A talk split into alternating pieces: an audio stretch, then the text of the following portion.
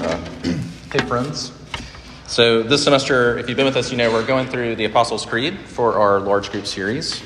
And uh, tonight we are coming to the place where we say, what is it that we believe? Uh, what is, part of why we're doing this, just as a reminder, is um, it feels like today more than ever, we both are struggling to kind of um, land on some kind of identity that makes sense of ourselves that we can declare to the world. And at the same time, uh, we're trying as believers, the way I said it in the very first week, is we're trying to go from um, Christian being an adjective, what it means to be a Christian, uh, to it being a noun. That this really is, if you uh, have trusted in Christ, if you belong to Him, if you've believed in Him, this is who we are. Um, that's why we're doing the creed. And the other reason this is what we're doing tonight is we're really trying to, what I love about the creed is what I really believe is the most important thing in the Christian life which is ultimately, it's not about you, it's about Jesus. And what the creed does for us is it draws us, hopefully, out from ourselves to looking at, gazing upon, fixing our eyes on what is it that God has done for us in Christ. And tonight we're looking at the suffering of Jesus. We're looking at that part of the creed where we say he suffered under Pontius Pilate. Jesus was crucified, dead, died, and was buried he descended to hell. That's what we're looking at tonight. And to do that, we're going to look at a, a um, passage of scripture from Mark chapter 14, verses 32 to 36. It's in your handout if you have a handout or if you just want to follow along. Um, Mark 14, 32 to 36. They, the disciples, went to a place called, uh, called Gethsemane and Jesus said to his disciples, Sit here while I pray. He took Peter, James, and John along with them, and he began to be deeply distressed and troubled. My soul is overwhelmed with sorrow to the point of death, he said to them. Stay here and keep watch.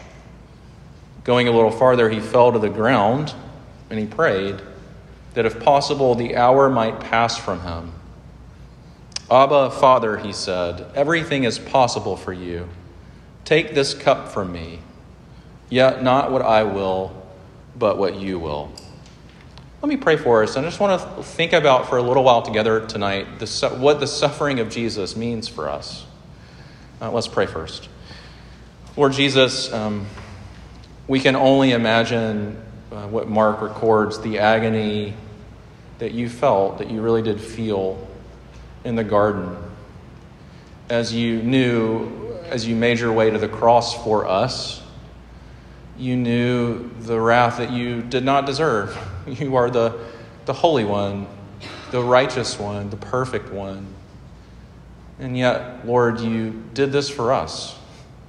That you might not only know and meet us in our sufferings, you, you know them well, but Lord, that in your suffering, as you made your way to the cross and died the death that we deserve to die for our sin as ones who are not holy ones, who are not righteous ones, who are not perfect ones. Lord, I pray that you would meet us with the staggering um, wonder of your grace for us, that it might be real to us tonight, that your suffering might really change us and Lord, I ask these things and I pray these things in your name. Amen. I don't know what your last two weeks have been like, but I was just thinking about might have been a little bit heavy. Um, I mean, I think as an Enneagram 4, it always feels heavy. But objectively, two, two things have happened. One is two, two of my best friends. One is my best friend's dad uh, died of COVID uh, last week. And it was one of those uh, things that happened, as maybe you have had a loved one who has died, or you know someone close to you who's died from COVID, and just the sadness and the, the fastness and the tragedy of it. The other is a friend just told me the other day that his mom is just recently diagnosed with cancer.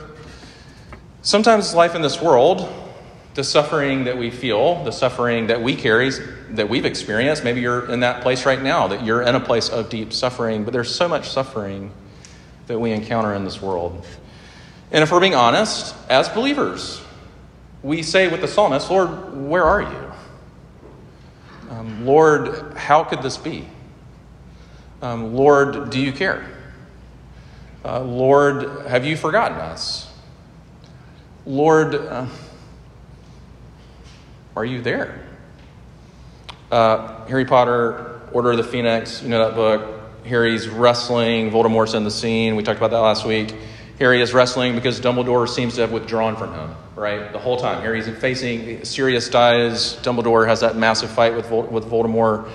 And finally, Harry's in Dumbledore's office and he just lets out his anger. Remember this scene? I'm just going to read it. Here's how J.K. Rowling says it. She says, Harry says, I don't care. Harry yelled at them, snatching up a lunascope and throwing it into the fireplace. I've had enough. I've seen enough. I want out. I want it to end. I don't care anymore. You do care, said Dumbledore. He had not flinched or made a single move to stop Harry demolishing his office. His expression was calm, almost detached. And he said, You care so much, you feel as though you will bleed to death with the pain of it. Life often feels that way. And we ask, we rightly ask, with the psalmist, Lord, where are you? And what I want to do tonight is focus on, on, on, the suffering of Jesus because I think this is what we have. I don't have, if you're in a place of suffering, I don't have, here are the 10 steps for a joyful life. Like, I don't have that for you. I don't have for you, like, here is the perfect book. We could talk books. I could talk books all day long. But sometimes when you're in a place of suffering, you can't read. But what I have for you is Jesus. And what I want to look at tonight is the suffering of Jesus and what it means for us. And there are three things, always, not always, often three things, three things I want us to look at about Jesus' suffering. Here's the first Jesus suffered with us. The second, Jesus suffered for us. And then the last, how Jesus' suffering transforms our suffering. So, first, Jesus suffered with us. Here's what I, simply what I want you to know and believe and hear tonight is that he knows, the Lord knows what it is like to go through a moment of unspeakable pain. Uh, Luke, when he records this, uh, he records it a little bit different than Mark. He says that in his suffering, he says like this, and being in agony, he prayed more earnestly, and his sweat became like great drops of blood falling down to the ground. He knows, speaking of the psalmist, he knows what it feels like to be the psalmist. If you know Psalm 102, here's what the psalmist says He says, For my days pass away like smoke and my bones burn like a furnace. My heart is struck down like grass and has withered. I forget to eat my bread. Because of my loud groaning, my bones cling to my flesh. And this, listen to this image. I am like a desert owl of the wilderness, like an owl of the waste places. And Jesus knows. He knows that feeling. He knows what it's like to pray earnestly to the Father from a place unlike us of pure righteousness with clean hands and a pure heart and to get utter silence. To get silence. Uh, I don't know if you've read the book Silence, Shusaku Endo. It's a brilliant book. Scorsese made it into a film. There's a, one of the main characters, Ferreira. He's a Catholic priest who's on mission in Japan, and he's having a rough go of it Nothing is going well. And he begins to ask that question God, where are you? And there's a line that Shusaku Endo says that Ferreira, the character, says. He said, I did pray. I kept on praying, but prayer did nothing to alleviate the suffering. Prayer does nothing to alleviate suffering. Jesus knows in the Garden of Gethsemane a little bit, not a little bit, a lot of what that's like. Uh, there's a song, so, so I've said this, I've shared this before, but our youngest child, Sadie, so our last year, I, I uh, did five years of campus ministry with RUF, Georgia Southern, and uh, we had Sadie, my last year there, 2011. And Sadie's birth was complicated. Um, Sadie was, they caught it pretty early in an ultrasound that her uh, cerebellum hadn't developed like it should. We got immediately rushed to Savannah. We were in Statesboro, where the hospital scene there is not great. Um, got rushed to Savannah. They kind of figured out she has, a, has this condition called Dandy Walker. Um, and all they could tell us was uh, she has swelling on the brain. We know we've got to address that as soon as she's born with the shunt. But all we can tell you is she might die like a couple days after she's born, or she might go on to live a perfectly healthy life. And we're like, okay, can we get something in between here? Like, to die in a few days to like, to be a, live a beautiful life. So that whole pregnancy for a listening for me was a season of, of suffering. It was a season of, Lord, why? And there's a song by, maybe you know Andrew Peterson. Uh, it's my favorite. I don't love, just full confession, I don't love Christian music. We could talk about that. A lot of it just feels like it's trying to make me feel happy, and no thank you. Um, but Andrew Peterson doesn't do that. He just doesn't. I mean, he's real, and he's got this song called The Silence of God. The Silence of God. Here's how it goes. He says, It's enough to drive a man crazy, it'll break a man's faith. It's enough to make him wonder if he's ever been sane. When he's bleeding for comfort from thy staff and thy rod, and the heaven's only answer is the silence of God. It'll shake a man's timbers when he loses his heart, when he has to remember what broke him apart. This yoke may be easy, but this burden is not. When the crying fields are frozen by the silence of God, and if a man has got to listen to the voices of the mob who are reeling in the throes of all the happiness they've got, when they tell you all their troubles have been nailed up to that cross, then what about the times when even followers get lost? Because we all get lost sometimes. And the first thing I want you to know is Jesus knows something of what that is. He knows your pain. Did you, did you watch his anguish? Did you watch it? Can we just call it a panic attack? A holy one. But Jesus knows your struggles. He knows. He suffers with us. He knows what it's like. He knows loneliness. He knows betrayal. He knows hunger. He knows injustice suffered under Pontius Pilate. Have you ever looked at the trial of Jesus? He knows death. He knows he suffered with us, but, but more than that, he suffered with us, but he also suffered for us. And that's a huge part of what we say in the creed was crucified, died, and was buried, and he descended into hell. Now that's a controversial part of the creed. What do we mean by that? The simplest way to say it is he faced the wrath that you and I deserve from a holy God for our sin. I'm going to say it like this. This is going to be offensive, but I'm going to say it like this. Part of how you know you're a Christian is that you know you deserve hell for the suffering you've caused, for your indifference to the suffering around you, for the ways you've grieved the heart of God and rebelled against him. And yet, you have a Lord, if you belong to Jesus, who faced that for you. It's interesting, what all the commentators point out is how unhinged and how unsettled Jesus seems in the Garden of Gethsemane. He seems, uh, before this, in Mark's gospel, nothing but calm, compassionate, confrontational when he needs to be. But suddenly it seems like, if you're reading this passage, if you're tracking with me, he seems like he is full of this crippling anxiety and deep, deep, deep, true fear. And maybe you're familiar, maybe you've grown up in the church and you've heard stories of like martyrs. You know, maybe you've heard stories, like think about a couple of these. Maybe you've heard the story of Polycarp, right? One of the early church fathers who, before he was burned alive in the Colosseum, he said this 86 years have I served him and he has done me no wrong. How can I blaspheme my king and my savior? Or maybe you know the stories of some of the Puritans, Hugh Latimer, what he said to his friend Nicholas Ridley before they were both burned again at the stake. And he said to him, Play the man, Master Ridley. We shall this day light such a candle by God's grace in England as I trust shall never be put out. And I want to make you uncomfortable for a second because it seems like that's not how Jesus is in the Garden of Gethsemane. Why? Because he's facing something more than death. He's facing the wrath of his Father. The fullness of hell is what Jesus is facing on the cross. I like the way that Bill Lane says it. He says, The dreadful sorrow and anxiety that Jesus Christ experienced in the prayer for the passing of the cup, that's what the cup is. If you know that your Old Testament, the cup is the cup of God's wrath towards sin in the prayer for the passing of the cup, it was not just an expression of fear before a dark destiny, nor of a shrinking from the prospect of the physical suffering and death. It is rather the horror of one who lived a holy life for the Father and who came to be with the Father for an interlude before his betrayal, but found hell rather than heaven open before him.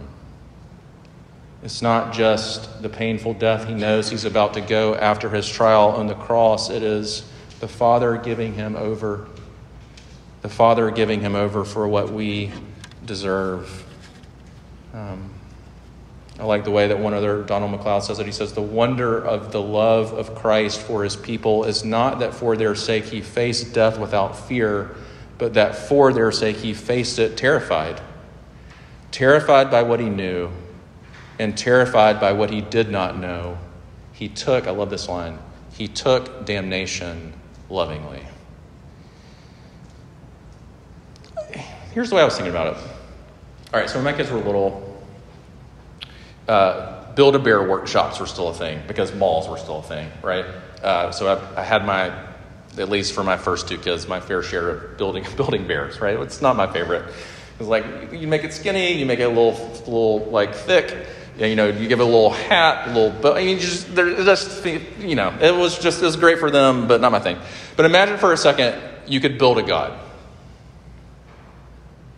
What would what would you what would you build? I think for me, I would say, okay, loving, powerful. Seems important that he would know everything and like be in charge of everything. Um, compassionate, yeah, absolutely. Empathy, definitely, yeah. I mean, right, good, righteous, like that seems important. Like we can trust him, right? Here's what I bet none of us would say: a God who suffered, a God who knows suffering a God who knows what it's like to be in my shoes, a God who faced hell for me. You know, it's funny, we think we say, and this is a big question, and I'd love to grab coffee because it's a big question. We, you know, one of the biggest objections to Christianity is how can you believe in a God that would send anyone to hell? But can I just point you to Mark 14 and say, let me show you a God who went to hell for you to save you? to redeem you, who faced what you and I deserve for our sin because he loves you that much. So, first, he suffers with us. We have a high priest who knows our struggles. Second, he suffered for us. He faced the wrath that we deserve. And then the last thing I want you to see quickly is that he suffered that our suffering might be transformed. Jesus suffers in the garden. I like to say, even Jesus was disappointed in an olive garden. He suffers in the garden not that our life might be roses, but that life in Eden might be restored. And this means that our suffering isn't random, it isn't an illusion. And it works in ways seen and unseen for this purpose. We're not always, please hear me, we can't always trace why. We can't always trace Here's exactly why. But we do know that all of our suffering, it's meant to draw us more deeply into the sufferings of Jesus and into the heart of Jesus and into life with Him and love to Him.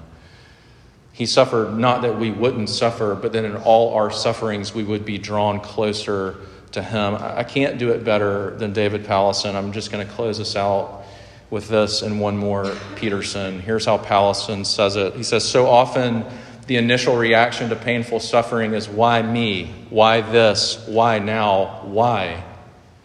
But then God comes for you in the flesh, in Christ, into suffering on your behalf. He does not offer advice and perspective from afar. He steps into your significant suffering.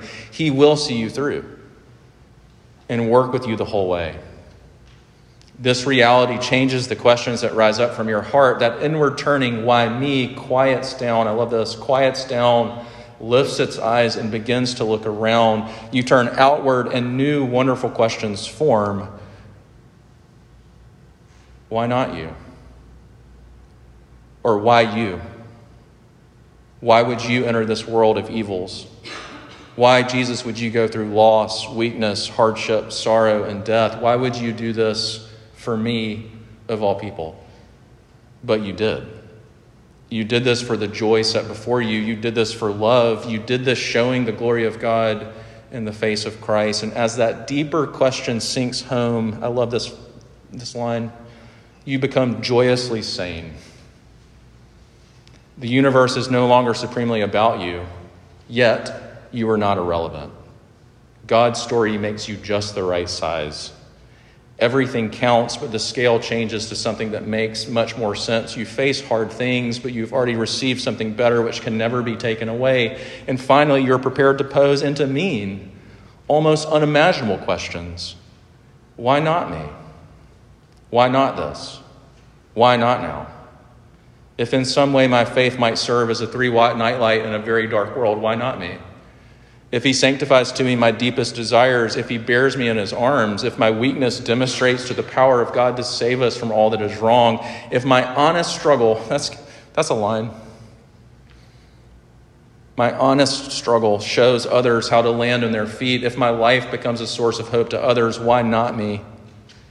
Of course, you don't want to suffer, but you've become willing. If it is possible, let this cup pass from me, yet not as I will but as you will. And like him, your loud cries and tears will in fact be heard by the one who saves from death. Like him, you will learn obedience through what you suffer. Like him, you will sympathize and empathize with the weaknesses of others. And like him, you will deal gently with the ignorant and wayward. Like him, you will display faith to a faithless world, hope to a hopeless world, love to a loveless world, life to a dying world. This man died of cancer. David Powlison. I would venture to say that the people, when you think about the people in your life who show you Jesus the most clearly, who have the most patience for you, who just every time you think they're going to be harsh are gentle, every time that you think they're going to condemn you, bring kindness, Show me those people, and I promise you there are people whose suffering has drawn ever more deeply into the heart of Jesus. Here's the way that Andrew Peterson closes out that song. It's beautiful. I'll close with it. He says, There's a statue of Jesus on a monastery knoll in the hills of Kentucky, all quiet and cold, and he's kneeling in the garden, as silent as a stone. All his friends are sleeping, and he's weeping all alone. And the man of all sorrows, he never forgot what sorrow is carried by the hearts that he bought. So when the questions dissolve into the silence of God, the aching may remain, but the breaking does not.